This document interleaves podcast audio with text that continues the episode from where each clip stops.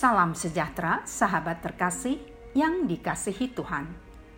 Kontemplasi bersama Evodia dalam episode ini akan merenungkan mengapa ragu. Sahabat terkasih,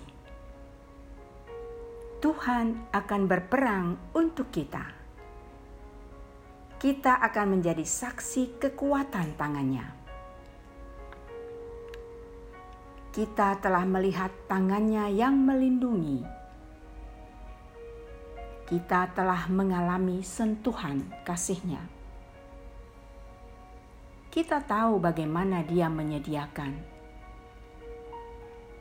Kita tahu bagaimana dia telah membawa kita sejauh ini. Ketika dia berperang, musuh kehilangan arah ketika Dia berpihak pada kita, kemenangan di tangan kita. Apa yang harus kita lakukan adalah percaya padanya dan percaya pada sabdanya.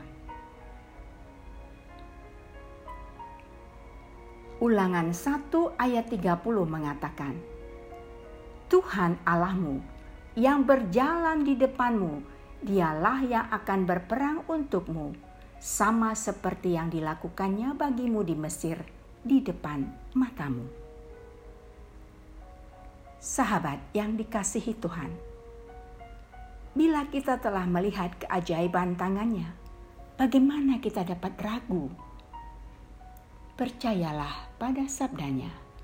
Dia akan berperang untuk kita. Kita juga akan melewati lembah itu. Tuhan memberkati.